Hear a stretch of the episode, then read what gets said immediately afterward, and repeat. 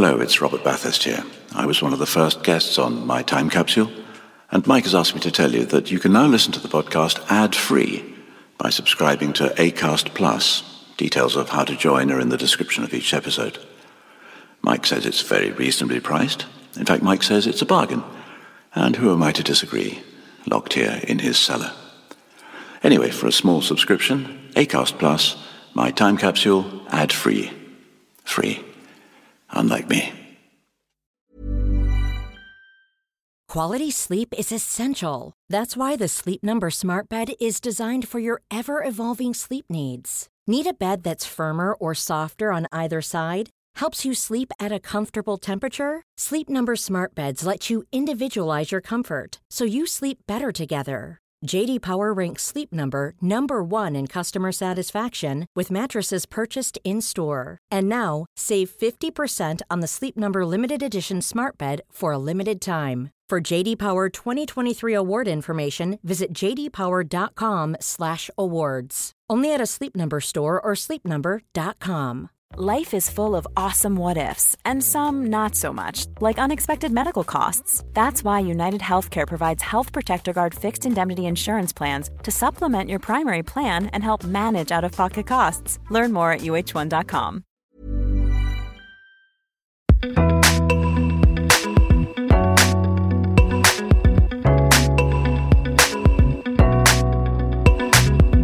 Hello, and welcome to My Time Capsule.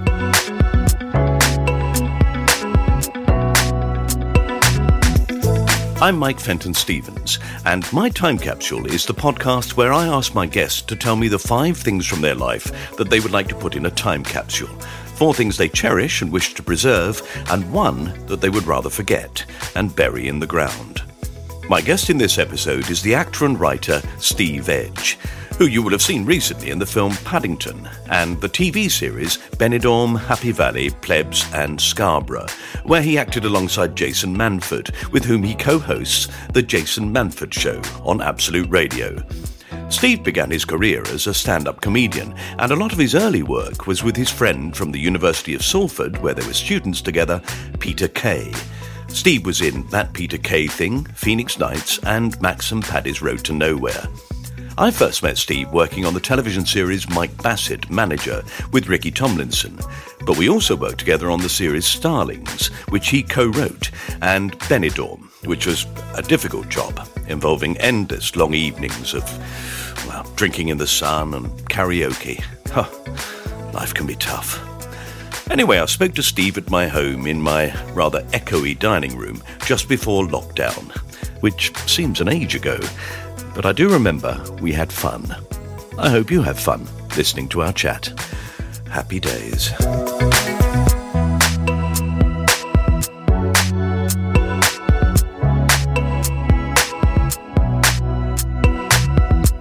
Lovely. Steve Edge, welcome to my time capsule. It's nice to be here. it's, it's good to have you. I've got an enormous time capsule ready for you.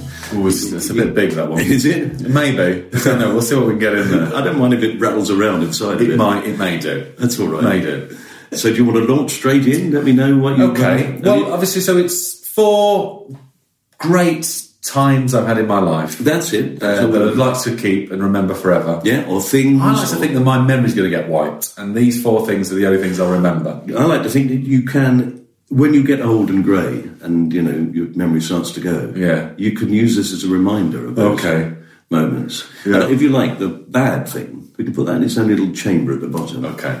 So you only find that once you've gone through the Yeah, top layer, you- like in biscuits. If, if occasionally you want something, you know, Yeah. a cathartic moment where you where you have to go, oh, no, actually, I really need some pain in my life. Yeah, or you- if you when it's found in the future, they look through and they go, "Hey, it was actually a decent sort of." Block. Hang on, there's a loose bit at the bottom here. What's what's this? Oh, no. there's something terrible lurking in the bottom. that's- okay, For your grandchildren, Yeah, they'll find that. suddenly go, Yeah. oh no, such a lovely. why there was nothing on him. No one spoke about it. it's because of this, isn't it? Well, I'm going to go with. Um, it's a strange one. When I was about sort of 14, I used to get the bus from Cannock, where I grew up, to Wolverhampton Library, which is quite a big library compared to Cannock Library. And I used to go through the um, the microfilms of the Express and Star, it's the local newspaper. Right. From about 1970 onwards, to get the exact date a certain episode of Porridge or Rising Damp or Steptoe was, was on, so I could mark up my tapes. I had this collection of VHS tapes. I think I had 700 or something in my bedroom on these five shelves. It was comedy nuts. Which, so of- you were uh, studying comedy, yeah, I, I had an archive. I had my own archive. which And- would be useful. You know, the Yeah. BBC ever uh, well, made again, a mistake of throw all the stuff away again. which they did. which they have done quite yeah Yes. quite a few of them the steptoes are black and white because they threw them away but um but it also while I was in there I'd sort of I'd go past the news stories as well I'd find things like when Bobby Kennedy got shot I remember Yeah. the headline on the Express and Star it was the town final said been shot gonna be all right and then obviously next day dead so that was that, and then um, Ali in Zayn in Zaire with uh, Foreman. That was like, oh, he's got no chance against Foreman. Then you look next day, but I'd just spend the day. I mean, you could do this in seconds now on the internet. You could just go, Yes. when was this episode? When was Just Desserts, which is the second series of Porridge? I think it's the 24th of October, about 1945. I, thought, I was kind of sort of, you know, I mean, I'd go to a point where I'd write the day. I remember writing Thursday, 23rd of August. I mean, didn't really need this. And I'd copy them, because they'd play them in the wrong order on BBC Two. So I'd copy them into the right order, thereby losing the quality. so it, it, there was more. But you were more more interested in keeping the archive. the order in which they were broadcast. Yeah, uh, but it's just, and I, I still do this today. There's certain, I don't like being on my own. I don't like, I like about eight hours on my own. I need a bit of space. After about eight hours, I'm like, I need, I need to talk to. Need to get out. I'm bored now. That's why you've turned up here. Yeah, I need to get out. But I still like doing a jigsaw. I like a jigsaw and I put a record on, and you're not really in either zone. You're not really focusing on the jigsaw, you're not really listening to the record. You're just sort of at peace. And I think that's what this was. I was about 14, and I'd read as well. I'd read, I remember reading, there's a brilliant book by John Le Mesurier called A Jobbing Actor. And I read this when I was about 14. I thought I imagined this Yeah. until about, about a year ago. I bought this book again to see if this section was in there because I'd said this story to people. I thought I must have made this up. I haven't made it up. This is what he says. he says when he was about 15, um, his parents said, What do you want to do with your life? And he said, oh, know, doing it. Um, and they said, You need to join the army or the navy, or I think it was the navy. They got him a train ticket, so he had to go to Aldershot and meet this big general and see if he was fit to go in there. He said, So I got the bus, I got into central London, I went to Hyde Park, I had a quick wank, I got on the train, and I was like, Hang on, what? it's there in the book. And I'm like, Did he say that? He so he, that's his story. And then he goes to Aldershot, he ta- talks the journey through, and he said, I got to Aldershot, and there was a big flight of stairs, and I walked up this big flight of stairs, and at the top there was a big table with a commissioner stood there.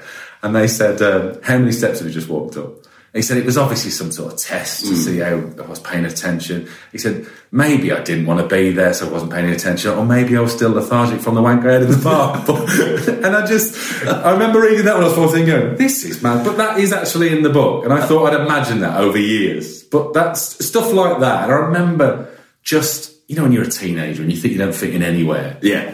growing up in the West Midlands as well, my brother sort of steered me in the right way. My brother used to sort of read sort of the spoke Zarathustra and stuff like that, and Yeah. Nietzsche, and and I be, I remember like when I was like fifteen, being on the bus reading Brave New World by Huxley and you know mm. Albert Camus, The Outsider, and The Plague and stuff. And I, I mean, I. I, don't, I didn't get any of it. No idea what it no, I- but I can still say now I've read all these books, Yes. but no idea what it was about at the time. I just I remember little bits of it. Yeah. So it's just all that sort of period in time. But it was the putting things in order that I really liked, and just seeing the old news and, and just being able to put things in the right place. I, I loved all that, and it, like I said, the archive of comedy. That was So that sounds very. Were you academic at school? I wasn't not academic and wasn't super academic, but I think I was I was mad into comedy and the comedy that I liked. And it's also when I used to go that's where I discovered sort of Hancock's half hour. I used to get the records and mm. stuff and loved all that. And nobody I mean I liked at the time I would have liked the young ones, same as everybody else my age did. I was about ten when the young ones came out and and all that. But but it was always I liked the writing of Galton Simpson and uh, Clement La Frenais, and that was Who wouldn't? It still stands, doesn't it? I mean, Yeah. it's an hard thing barometer to judge things against. I think nowadays because Well, it, it, it's so so much comedy, if you look at it from different periods, was only for that period. And Yeah. it's absolutely gone and it doesn't work. it's not how I remem- remembered it. No, No. It's But that's because it was specific to that time. Yeah. But some comedy, and I think Galton and Simpson absolutely fall into that category. Yeah. That they wrote just great comedy. It's, it's about people and it's converse, and it's not funny voices and it's not that thing apart from Kenneth Williams. it's not. It isn't. Is it? It's situation. Absolutely. It's also around the time there was a because Hancock was born in Birmingham. He was born in Hancock's Green in Birmingham, and there's a thing in Birmingham called I think it's still going the Tony Hancock Appreciation Society, and they used to meet every year at the Midland Arts Centre at the Mac, and I used to go when I was about 15, 16. and they'd play a, an episode because again there was only there was one video. I think they had five episodes on sort of Bowman's Blood Donor, Radio Mm. Hammer. The, the the ones from the last series basically went to James isn't in them, but there, there was an episode. Again, you can get them all now. Yeah. and they're probably all on YouTube. But you can get them all on DVD. But there's an episode called "There's an airfield at the bottom of my garden" where he's trying to sell his house and a plane flies over and the set collapses. 22 minutes in, but the set collapsed five minutes in, and it's live, so they have to try and but, keep going. yeah, but I just I'd read about this in books, but they used to play them at these shows, really bad quality and stuff. I was mad into all that, and I remember I remember talking to an actor about this once, and he said, "Do you still remember all that?" And I was like, "No, because I sort of work in this industry now, so I've sort of forgotten all that sort of stuff." Really, when who directed Porridge? I went Sydney Lotterby, and sort of it's still in there somewhere. yeah. But I think It's- in those days it was Galton and Simpson. So you'd watch it thinking, did you think this is what I'd want to do? Or did you just say, this is so brilliant, I just admire it for the thing itself? I, yeah, I, I loved that, and I loved stand up as well. And I, and I always wanted to stand up. And the, the course I eventually went to do had a stand up option, but it, it was kind of we had a video camera in our house, and we used to make sort of horror films and little comedies and stuff. But no one in my, I mean, my dad worked in a, a nuts and bolts steelwork factory in Rubery Owen in Bilston, and uh, I think growing up in the Midlands, I, re- I still remember now. There's it's still not really changed that much, but Lenny Henry, Josie Lawrence, and Andrew O'Connor, I think, were the only people on television that had a similar accent to me. Uh, Julie Walters as well, but th- Lenny sort of And she didn't do it very often. no, and Lenny sort of was mainly taking the mick out of Dudley and Yeah, all that yeah, sort of stuff. So it's not really, it's not an accent you ever see. it. So that also brings you back. I mean, even now, I think that the stuff that I've done over the last what twenty years or whatever, I've mainly done another accent. Yeah. Other than the show that I wrote, where I went, I'm doing my own accent. Yeah. I do a northern accent in things because no one wants to hear my accent. no one wants to, you know, like from the West Midlands on television. Still not happening. I've had to do West Midlands in my career. Uh, I really enjoyed studying it. Yeah. I really did. It wasn't what I thought it was as well. Well, there's- somebody said, uh, you know, he's uh, he's from the Midlands, and I said, well, where in the Midlands? Yeah, because it's yeah, you know, Leicester. yeah, very different. It's very different. Or, or Wolverhampton, and then then you're in you got Black Country then as well. Black Country, it? But um, yeah, I really enjoyed studying it. I'm not going to do it for you. No, okay. Because it'll be shit. Yeah, but it is one of those accents that, if done wrong, it is quite annoying. It's annoying done right. No, I don't, I don't find it annoying. I, I like the Midlands It's a, yeah, it's a gentle, it's a gentle accent. Too. Yeah, I think it's very good for comedy. I don't understand why think, yeah. people would always go either northern or.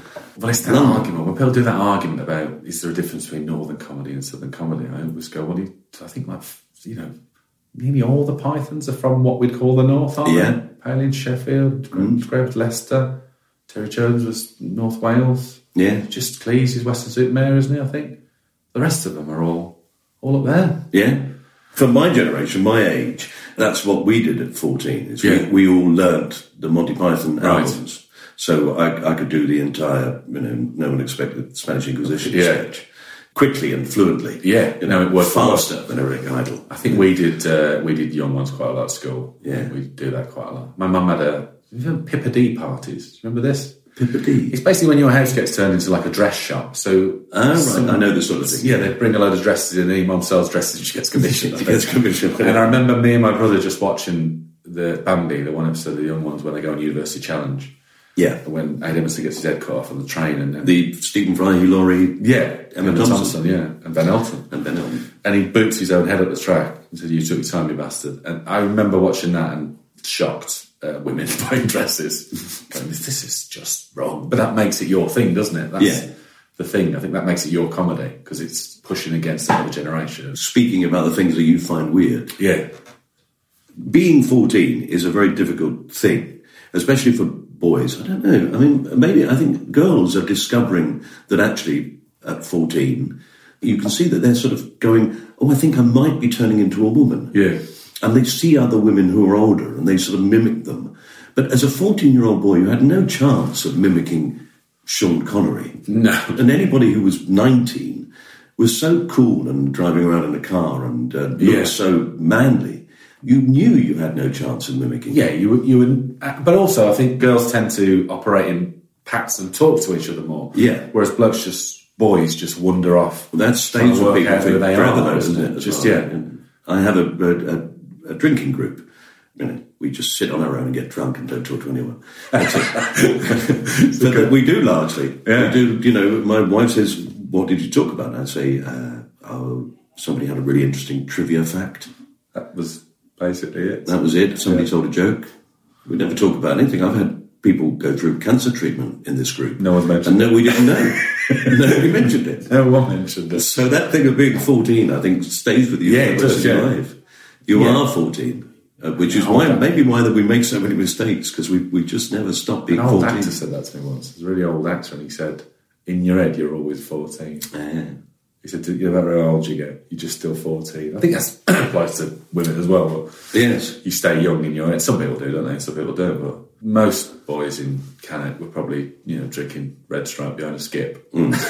You were go you for were in a the mi- library go for a microfilm. The microfilm. Getting the microfiche, yeah, going mm, with a little machine, tap in. You can photocopy it. I never, I never photocopied it. I used to write it all down. Oh, yeah. take it back. But like I said, you could literally go on these. Well, photocopies were two pence a copy. You know, Yeah, so it was a lot of money. It's going to add up. it? Is going to add up. Yeah. I mean, because Rising Damp was on a good sort of couple of years before. I spoke to Darren about that. He said that when Benidorm won his first award, that that he, he got one of the best laughs he'd ever got on stage by saying, Oh, it's a great joke. Yeah, don't know this joke. He, yeah. Yeah. He said, he said, you know, uh, uh, big thanks to ITV for, for doing the series. He said, and, you know, we're ITV on a real roll with comedy. He said, you know, Rising Damp and now us. With this and Rising Damp, we're quite a roll. yeah, I know that just um, sadly some more ITV comedy, doesn't it? That's about it. Yeah. So I think we should put that in the time capsule. Okay. I won't seal it yet. No, don't say it. No, no, no. Uh, just let it. Let Leave the microfiches. don't, but don't let the air get them too much. Yeah, yeah. So there we go. Oh, ah, no, I fit it easily. Oh, there's loads of room in there. Loads of room. So what's the second thing? Are you So- going to do this? Is chronological? Are you going to go? Well, just because it tells, I think it shows me growing as a person, Yeah, or getting not. I don't know. But um, so a few about well, a couple of years after that, when I used to be in a band with my brother and my best mate from university, we were sort of quite an angry sort of. Uh, I don't know what we were. I don't know what sort of music we played. Uh, it's hard to get a drummer. But it wasn't. It's not about. drummers don't want to be in. They want to be in metal bands when they show up. They Yeah. don't want to be in a normal band. no. They want to do a solo and stuff like that. So we mainly had a sort of drum machine and then we did our thing. We had a song that was like 15 minutes of feedback. My brother sang over it. It was really sort of experimental. but um, we really enjoyed ourselves. but um, we used to go, so this is what I'm putting in.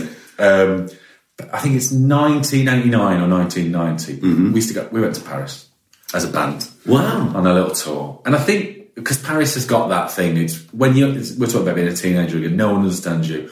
I'm different. I'm more poetic than these people in Cannock. Yeah. Let's all go to Paris. They'll understand us there. They'll, they'll get. all They love feedback. Oh, they and they're welcoming. Parisians are probably the nicest people in France, I'd say. Without a doubt. Really gentle and welcoming. They love you having a go at their The language. rest of France is difficult. Oh yeah, but, Difficult. but the, the Parisians really make, really make an effort. I think they always, always make an effort. So we used to since 1990 we went over. I remember we went to there was a, a travel agency in Walsall called Alpha Travel. It's probably still going. I don't know. It was an old sort of Indian man. I say old Indian man. We were 16. He was probably 42. Yeah. But we went in, the three of us, and we went, we want to go to Paris for about a week. He said, how much money have you got? We went, 35 pounds. and he made it happen. I don't know how. Oh, we had 35 pounds each, but still, we went for a week. We were in, the nearest, the nearest tram stop was, I think it's called Parmentier. And we just, we went there, we took a Ilford black and white 35mm film. So all the photos we took are self-grown arts, just teenagers. And we just, I had like a roll neck sweater on. Like the Beatles in Hamburg. Yeah, but we all wore. We thought we were the Velvet Underground. I think we all. Um, we had these jackets. They were like leather jackets, but they weren't like biker leather jackets. They were like smart suit jackets. They smelt of like disappointment and betting shops. old old men. There was there- there's a big place in Birmingham called the Rag Market. I think it's underneath what the new Bullring is now, and they have these jackets, suede jackets, corduroy jackets. They were sort of we all had these on uh, Chelsea boots. We had our uniform, Yeah. and we'd go to Paris and we'd hang around sort of Père Lachaise Cemetery and drink cheap wine by sort of Jim Morrison's Jim grave. Morrison's grave. It's got Oscar Wilde's there. I Yeah. think Chopin's there, and there's another one just down the road that's got Serge Gainsbourg in. We went there, hung around there, and so paranoises. But I remember somebody saying to us once, but when we were in this, there was a club in, in Walsall called Punch and Judy's. It was a pub, and there was like this indie disco in the cellar. And I remember a girl coming to us once going, "You three are dead pretentious." Uh, I didn't. We didn't know what it meant. We no, we're not. We go to Paris next week actually to, in our Chelsea boots to drink wine near Jim Morrison's grave. Yeah. So does that make us pretentious? I don't think Don't so. think so, do you? so, but we used to do that. My, one of my abiding memories is it was always raining. And my mate um, asked me to cut his hair, and I, I spent about an hour doing this fringe, perfect line, and then his hair dried, and it went up about an inch. It looked like Bruce Lee. I've got still got black and white photos of it, really arty. Just, I think while we were there, there was a, a retrospective of um, Andy Warhol stuff at the Pompidou Centre. We went to that, saw all this original silk screen. We did sort of dropped quite lucky there. We- We, ate nothing. We had no money for food. I think we had some bread and some marmite hidden in the top of the wardrobe. My brother had chipped in for it, so he wasn't having any. One day a loaf of bread went missing, it all kicked off. Oh, oh we were so. I, I tell you what it was. It was 1990. We were so entrenched in being this band and hanging around Père Lachaise hmm. that we were in the room one night just sort of drinking our cheap wine, being cool, and there's loads of shouting next door. And it was the World Cup was on. So obviously that was Italia '90, but we weren't weren't aware of this because we were we were in a band, man. Yeah. we were doing our thing. But I just remember that being. I think I don't know if kids do it anymore. Being in a band when you're that age is brilliant. Yeah, it wasn't for me. What were you I, in? but when I was so sort of staid and singing in the church choir that, Oh. that when suddenly asked to join a rock and roll band, You couldn't cut loose. You were just couldn't do it. I couldn't do it. I was too tight. Yeah. No good at all. No, I just. But I mean, I, I, I wish I had been in that sort of situation. Yeah, this was the the Cannock scene, as I call it. Uh, that all the bands were were all very similar. There was a band called A Cryptic Flower. We were called Capsules. Our band was called not Capsule. Capsules, just Capsules. Capsule. Uh, there you are. You're putting the capsules in the capsule. But we all our posters were like we had one with a picture of Marianne Faithfull. I was really young. We had one ambulance disaster, the Andy Warhol. We had that. Mm. We had one of Charles Manson. I mean, it, I'm going to ask you, when you went to Paris in 1990 as the band, Yeah. did you perform? no, no, God, no, no, no. We didn't. Not even on the street? No, no, we were just we were. It was their photo op. We didn't we didn't do a gig. It- We might have written a song while we were there. Might we were oh, quite. We, I mean, we were. I was sixteen. We would have got really drunk on Yeah. some cheap French wine as it used to be in those days. Interestingly, I went to Paris just before Christmas with my wife, and uh, it was really they were on strike. Remember the Eurostars offer and cancelled. The metro wasn't running, so it was a walk everywhere. Wind howling, newspaper blowing around the street, and I saw a man in his forties crouched under a tree, being sick in his own hands, crying. And my wife went, "Is, is Paris the most romantic city in the world?" I, like, I don't think it is anymore. And I sort of, I loved it when I was sixteen. But I don't read, I don't. No, I went to Paris recently. The same thing. Did you have a nice? Did you, did you have a refer- Did you just open your eyes and go, "This isn't as good as I thought No, it was"? I didn't. No, I didn't think it was as good. No, It's not, is it? no. It was like a post-apocalyptic Paris when we went there. no. Uh, do you know what think? happened. Recycling. Yeah. Yeah, everybody's putting recycling things out, and the wind comes up, and it all gets blown everywhere. Yeah. And so, So, so you're blaming David Attenborough? we're I very much so.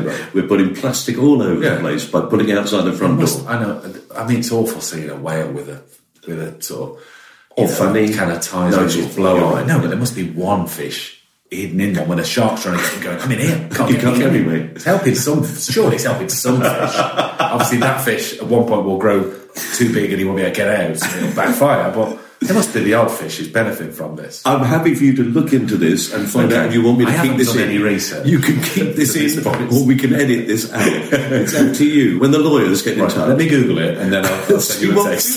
let me find out what other people think. okay, okay. no one seems to be mentioning it. What's talking about it? Why don't they? Why it seems to me it's important. it? I think. Yeah, I think so, wouldn't you? Oh dear. Brilliant. So you in Paris at a 16 year old. 16 year old in Paris. 1990. With my band. Uh, Uh, my films. They're all going in there whether they want to or not. Yeah. You know, I mean, I mean, it shows that I've grown.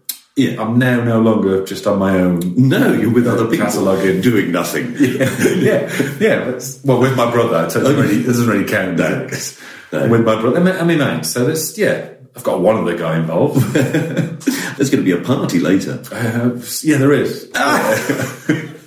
There's a party. That's good. All right. Well, that's going in then. That's it. I'm just nestling up against the microfiche. Moving on in time, as we seem to be. Yes. What's the third thing you'd like So to put? You I'm- can at any point you could put in. You don't have to do bad last. You can. Oh no, I might do bad last because it's That's up to uh, you. It predates all these. Ah. Just uh, I'll save that one. Okay. Okay, we're going to take a short break here for some adverts. We'll be back shortly. Ready to pop the question? The jewelers at BlueNile.com have got sparkle down to a science with beautiful lab grown diamonds worthy of your most brilliant moments. Their lab grown diamonds are independently graded and guaranteed identical to natural diamonds, and they're ready to ship to your door. Go to BlueNile.com and use promo code LISTEN to get $50 off your purchase of $500 or more. That's code LISTEN at BlueNile.com for $50 off. BlueNile.com code LISTEN.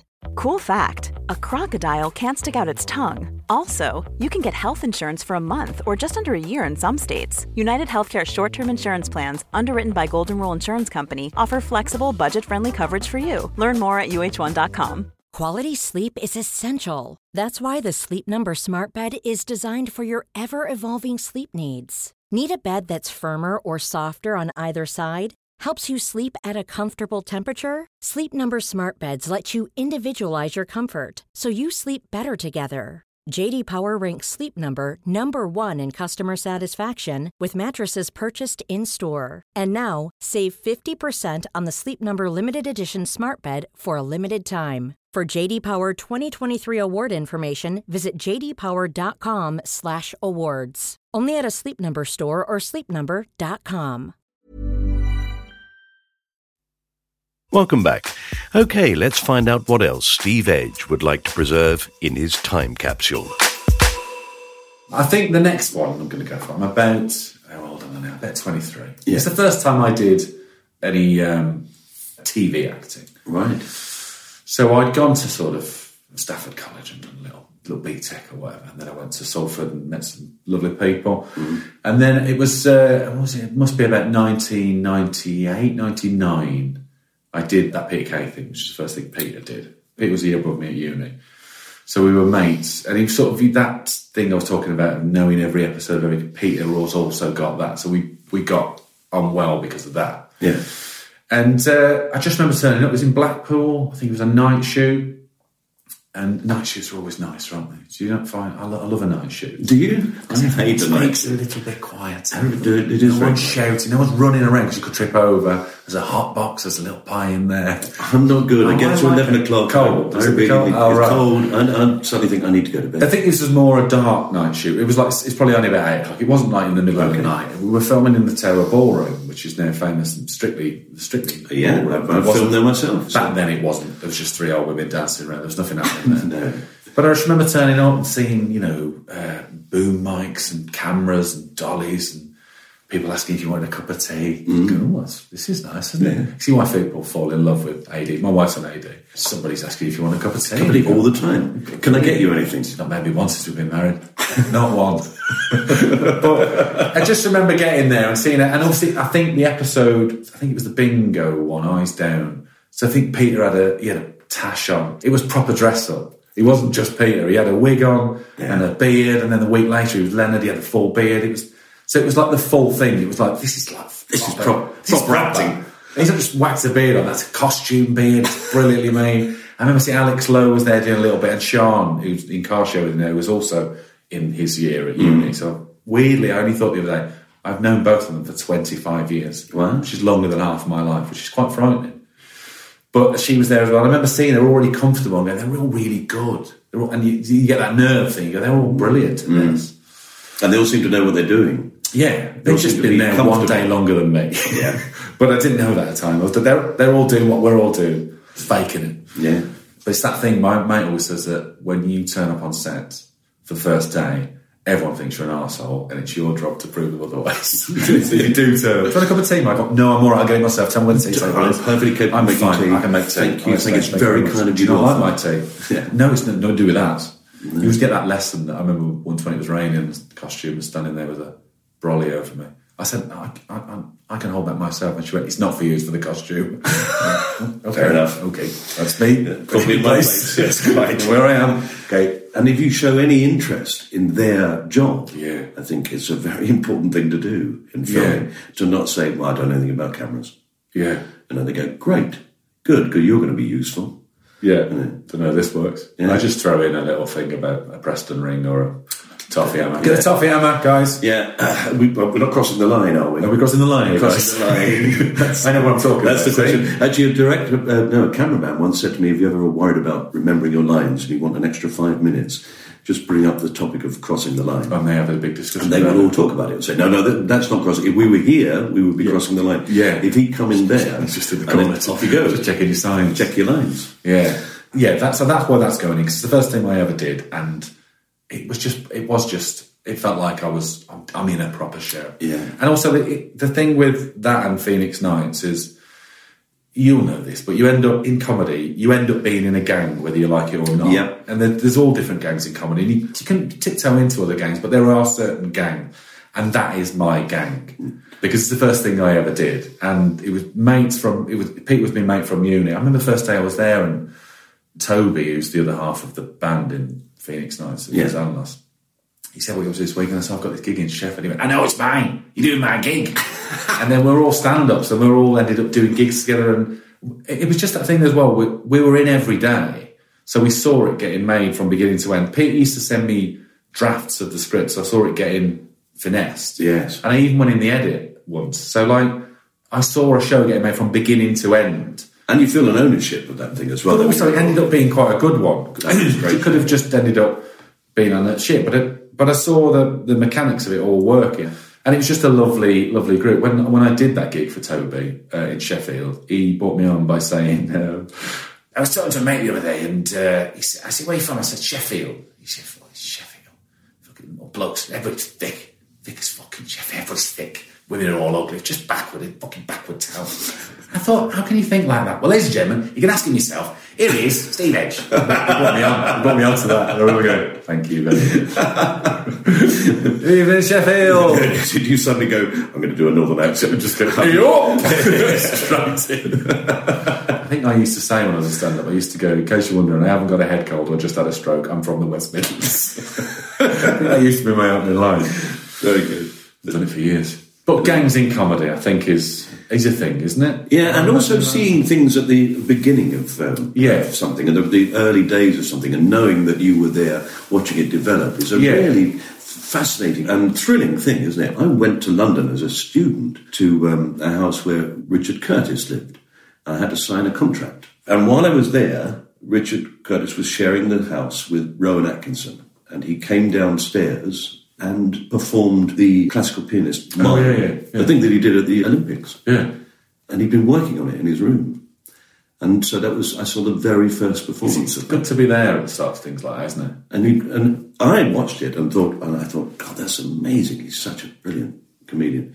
And Richard Curtis, which is probably why he's fantastically successful, said, I think you should do that bit there and move that to there, and, and that goes on too Yeah, he long. knows where it all goes. So he was um, he analysed it perfectly, whereas I was just amazed. talking about gangs in comedy, we about five years ago we did a Phoenix Nights for Comic Relief, and we all got back together after probably about sixteen years, mm. and it was lovely. It was just really nice. We we were all back together again as we were. It was it was a really nice thing to do, and just I'd never, you know, when I did stand up, I think the most I ever, uh, I did like we did a little tour when I I stopped doing stand up. Me, Paddy McGuinness. Janice Connolly and Archie Kelly did a little tour, mm. and we did Blackpool Winter Gardens, and it was 500 seat. I think that was the biggest we played. But the Manchester Arena where we did the Phoenix Nights Live was Amazing, 15,000 or whatever it is. That was it, it, Bizarre. Peter Kay is, is an extraordinary man, isn't he? I mean, Yeah. just he has an enormous following. He's also just sort of naturally funny as well. He's which very people don't get any. I mean, he literally walks on and says, "Yeah, right," and everyone just laughs. When we, because Peter's a year above me, so when we started, um, our year started at Salford University. The second year, so Peter's year, put on a little sort of revue show above a pub. It's the first week we were there, and everyone had written all you know a little ten minute. There was one with Chris Bisson and Sean, I think, and Yeah. was two straight girls in the village or whatever it was, and it was all little sketches, and they're all you know cobbled together. Somebody sang a song, and somebody did this. It's above a pub, really rough pub in Salford, and Peter was the compare. And everybody had finished, you go, fuck you know, what was that? And he's in the same year as them. I remember the, the lecturer go, Peter, this is this is your year, doing it. And he goes, I know, but I was fucking awful. it's like comparing or ripping it apart. it's a brilliant way to work. Even then, you were like, "Oh, he's, He's got it. above me." He's got it. But also, it, that may be the clue to it because actually, I think his comedy is just fantastically honest. Yeah, that's what he doesn't do a lot, does he? As well, that's the thing. So it's, I mean, even No, he doesn't. No. I Phoenix Nights has never been repeated. No. Um, that's repeat fees. No, it. that's, it. And, or I'm just going to do a comic relief song and it's going to be yeah, the greatest And it will. Like when we did, yeah, when we did the loan one, it was that. It's just sold out straight away. But And that had the extraordinary thing of the fantastic Ted Robbins. well, that was that was the first night. Wow. So we'd never run the show completely through, and even after the first night, we hadn't because Ted collapsed. I think it was just before the interval. Me and Toby meant to go on straight after. He just sounded different. He went scouts, and, and uh, Den Perry wasn't scout. I think he repeated a joke, and then we just heard this crash, and it was. It was awful. And then I remember the stage manager go, go on, like we're Le- Les Dennis and Dustin Gee. Like, I'm not going on. We're not going on. It's not. And then, and then they, it was, we, you know, everyone knew straight away because we all had the mics on and you Yeah. could hear that something was wrong. So everyone, the audience knew, and the audience went. And then there was this sort of weird sort of half an hour when we were waiting to know if he was going to be all right. And I think Lenny Henry was in the green room, and I think he said something like, "I was there on the night when Tommy Cooper died." And I was like, "Lenny, not No, the time, not not, the time, Lenny." and uh, he, was, he was fine, so it worked out all right. Yeah. Yeah. Wasn't it, t- it was quite touch and go, wasn't it, Ted? Yeah, I yeah. I think he died for about five minutes or something like that. There was a paramedic in the front row, luckily, because there's an arena that size. There is an ambulance staff there, but they wouldn't have got to him as quick as this guy in the front. He knew straight away. We, Yeah. we all knew straight away. Yeah, thank goodness. I think there was we had a when we when he was getting better. He said, um, "I spoke to the doctor. He said the only things I can't do is I can't jog and I can't do any arc welding." That's what Ted, what Ted said. And then we found there was a there was a little thing to find this mystery paramedic who saved his life. My mate's a paramedic, and he was going, "He won't want to be found. He's just No. doing his job." And then we did find him about halfway through the run, and Neil Fitzmaurice said we spoke to him. Uh, apparently, they started your heart. He had to crack all his ribs to start his heart. He said apparently he started his heart after they'd only cracked two ribs, but it's in your act, so he thought he'd smash the other ones. so it was all it was all good. And I think Ted even did a video from the hospital. And by the third or fourth night, he was at, he was at the end still, still waving and stuff. Ted Robbins is the best warm up uh, in the world.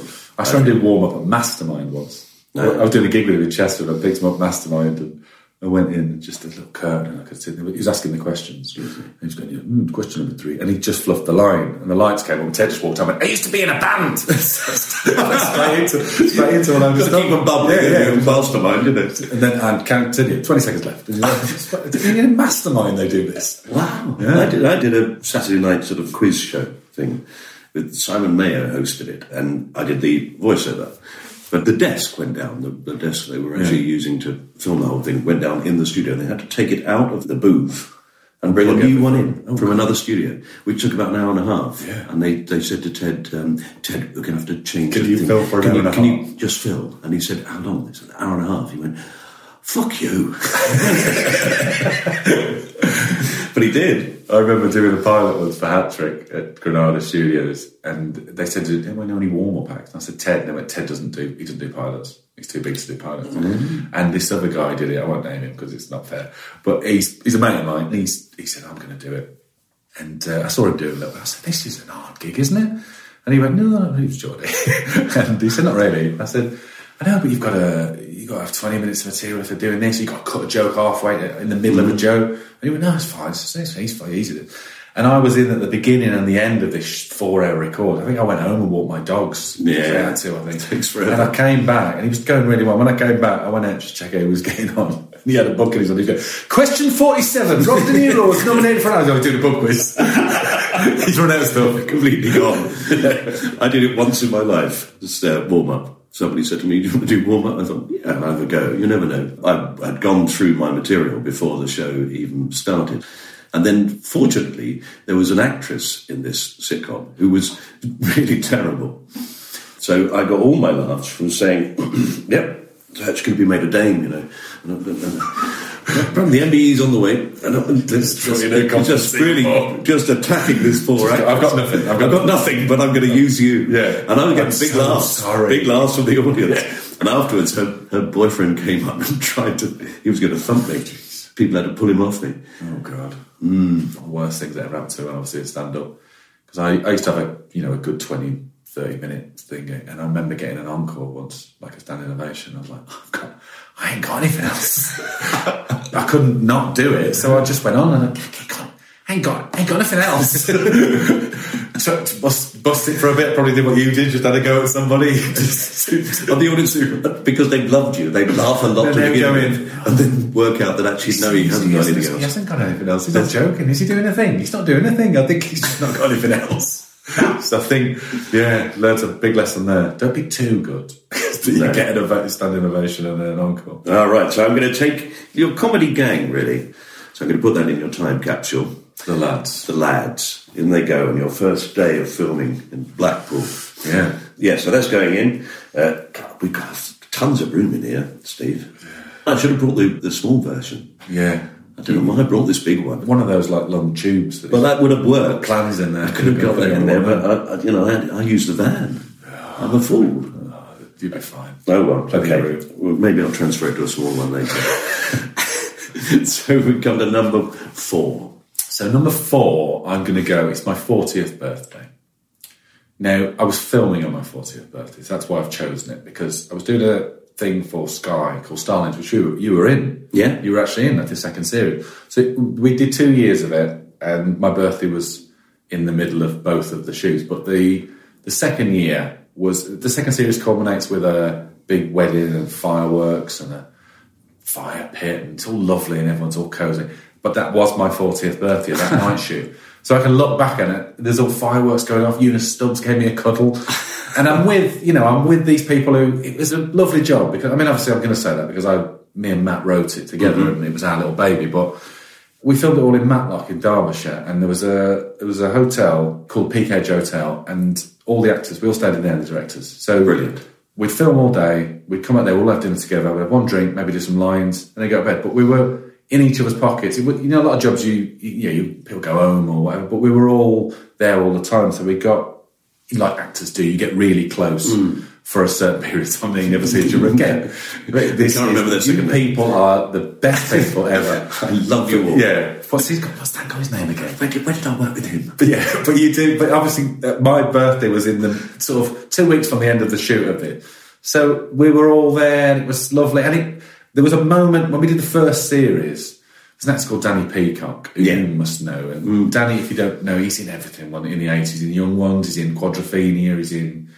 He's in the Porridge film. He's in the Porridge movie. He's the young lad who's just got in there. But Danny's all like speaks like that, Danny. Yes. And he's a sort of fireball. He's just all over the shop. Brilliant. Like you never know what he's going to do. Right. And he's in the first series of Starlings. Because his dad is in um, His dad's Trevor Peacock. Trevor Peacock. who's- figuratively. who's figuratively. No, no, no, no, no, no. And his brother, Harry Peacock, is one of my best mates as well. So Harry's in Toast of London and did Yeah. Star Stories with me, marries Katherine Parkinson. They all sort of speak a little bit like this, all with that sort of kind of voice. And uh, it's great. Uh, but Danny's sort of a bit more manic. And uh, when we did the first series, we met him, and I'd always been a fan of Danny.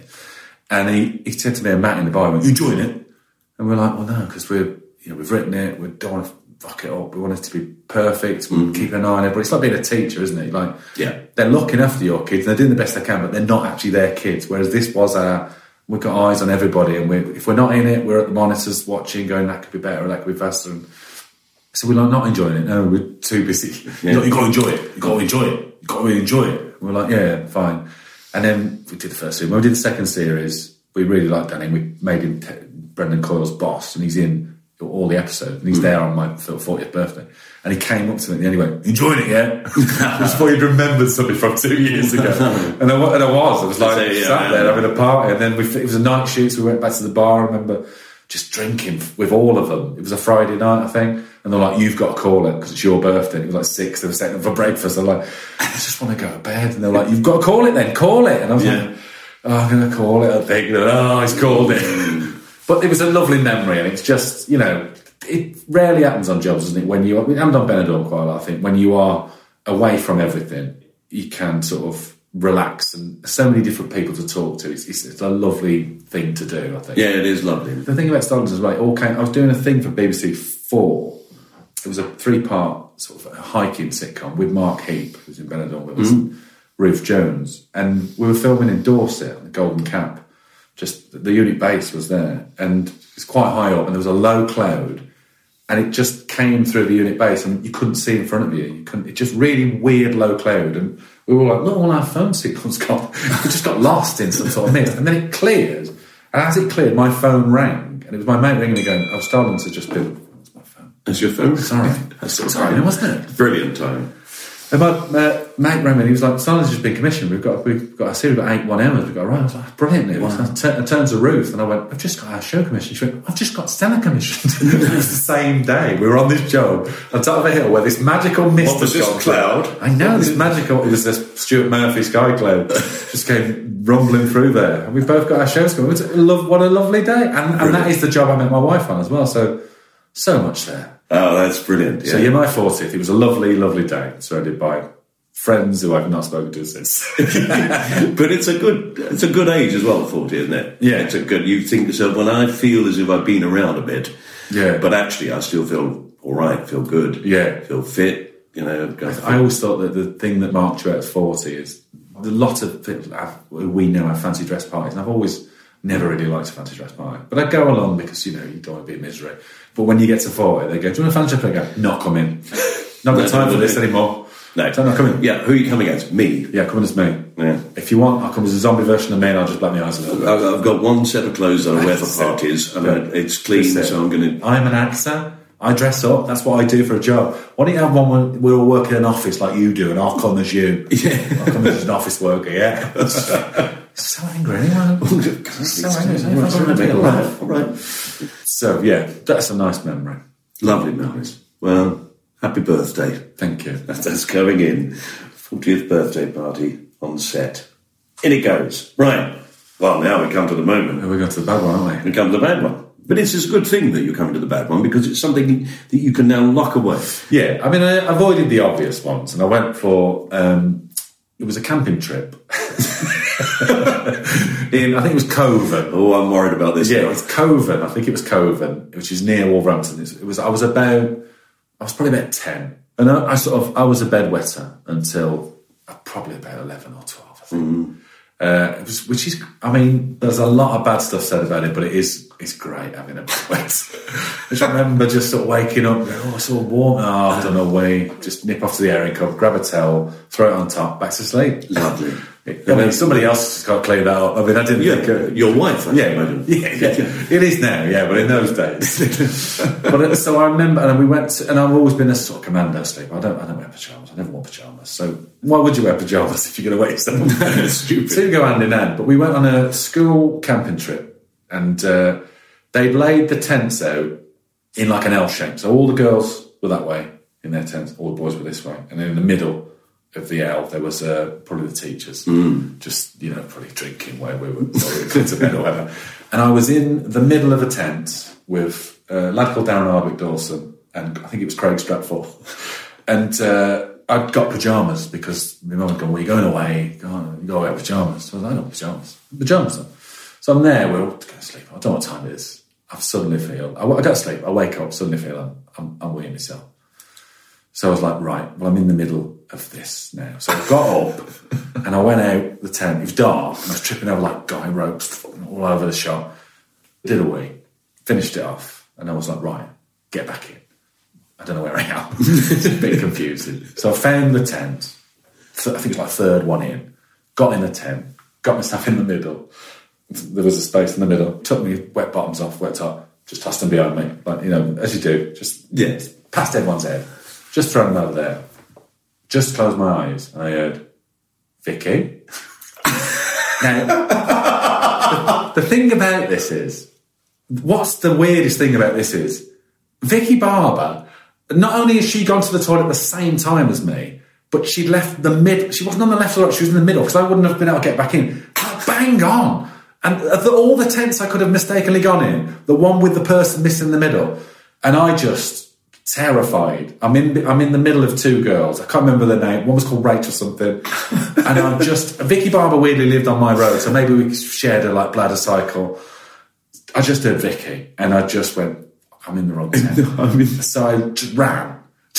Naked. yeah, ran. Yeah, fleas. I didn't want. I didn't make a noise because they'd know who I was. They go, "Is? I couldn't make a noise, so I just ran, f- found my bearings, got back in jumped back in the middle, got back in the middle. Look, Darren's there, Craig's there. I'm back in my tent. I'm in my sleeping bag. Fine. I've got away with this. Next morning, I think it was the girl who was called Rachel, like a carrier bag, like really couple of knots tied in, hmm. quite a weighty carry- carrier bag, and got weighty. Are these yours? Oh no. And I just remember, I remember dying inside and going, yeah, never mind. Yeah.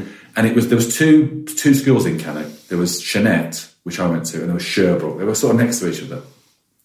And this was like two weeks before we went to big school, and they were all going to Sherbrooke, and I was going to Chanette. So I thought, I've only got to, I've only got to survive for two weeks, and I've got away with this, and I did. And then when I was in the third year, the schools merged, became And then the story came became out Cannock again. Place. Was, no, they never mentioned it. Did it. they never? No, so I hadn't seen it for three years, and they just they never mentioned it, and I was. I, it didn't mean anything, so they'd forgotten it, but it was imprinted on my yeah, heart. of course. They never mentioned if, it. if they'd known, imagine the power. I know. Thank God for those girls. The power when they just come in and say, all right, got a new chance. Chances of Vicky Barber But, well, uh, going to the toilet. I mean, uh, thank God Vicky Barber didn't go into the other tent. no, no, I'd have just, if she no, but if Vicky Barber hadn't got to the toilet, I'd just lay on her. she was bursting If she got into your sleeping bag, it would have been wet. I mean, yeah, oh, oh, no, poor awful. Vicky Barber. Poor Vicky. I mean, all this is kind of her fault. so that's the one I'm going to lock away, but I did get away with it, I think. Yeah, just no, you didn't at all. They all knew, but only for Never two mentioned weeks. it. Yeah, yeah, Only but they never, when we met again three years later, they never mentioned it. to you, Yeah. No, what it would have got, it's the sort of thing it would have got. I don't know. But yeah. maybe everybody just held it back. Yeah. but that's Such a heavy bag. like, there was about 10 knots in it. They were like, "Oh, do one more, do one more, double bag it, put it in another bag. Because they used to make you drink coconut, didn't they, before you went to bed? It's their fault. Just piss. We're not, it's only piss, girls. The pyjamas are brand new. Their quality. Yeah. M&S. No, I mean, it's flannel, it's soaked most of it up. What's wrong with you? Oh, Steve, that's a brilliant story. Oh, I feel for you. And no wonder that by 14 you were sitting on a library in your own. Yeah. Uh, just- well, I was just trying to escape just case I bumped into those Just- gonna again. get my head Sat there into reading that. Crome Yellow by Aldous Huxley. Hmm, what's this book about? I don't know. No, It's got just- yellow in the title. I just- don't know what yellow is. Just don't show my face. yeah, just that guy. He's just. I think he's a constantly a beatnik. Maybe they pissed themselves more. Oh, brilliant. Oh, Steve, it's been fantastic talking to you, and, I, and uh, I'm gonna I'm gonna seal up the time capsule. Yeah, is, the back, is it you put a full bag in there? Yeah, no, it's, it's Put put it in another carrier triple bag. it. Yeah. it's all right. I might even put a sound effect here. No, Yeah. here it goes.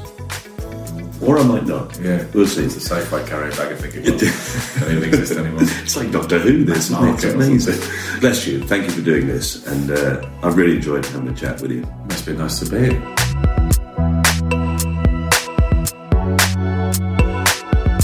You have been listening to My Time Capsule with me, Mike Fenton Stevens, and my guest, Steve Edge.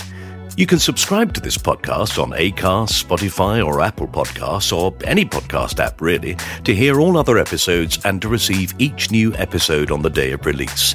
And if you have the time, we'd love it if you would rate us and leave a review. You can follow us on Twitter, Instagram, and Facebook at MyTCPod or at Fenton Stevens. This podcast was produced by John Fenton Stevens, and the music is by Pass the Peas Music. It was a cast off production. Thank you very much for listening. If you've enjoyed it, there are plenty of other episodes available for your listening pleasure, as they say. As for me, I'm going to go and see if I can find anything by the capsules on Spotify. Yeah, I doubt it. Keep safe.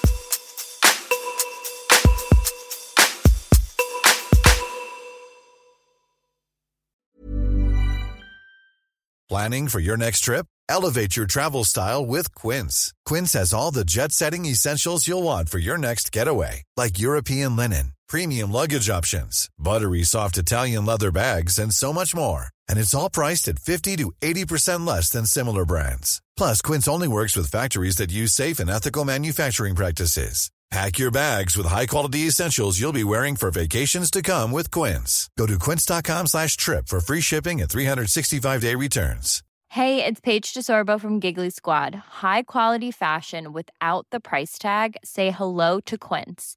I'm snagging high-end essentials like cozy cashmere sweaters, sleek leather jackets, fine jewelry, and so much more. With Quince being 50 to 80% less than similar brands.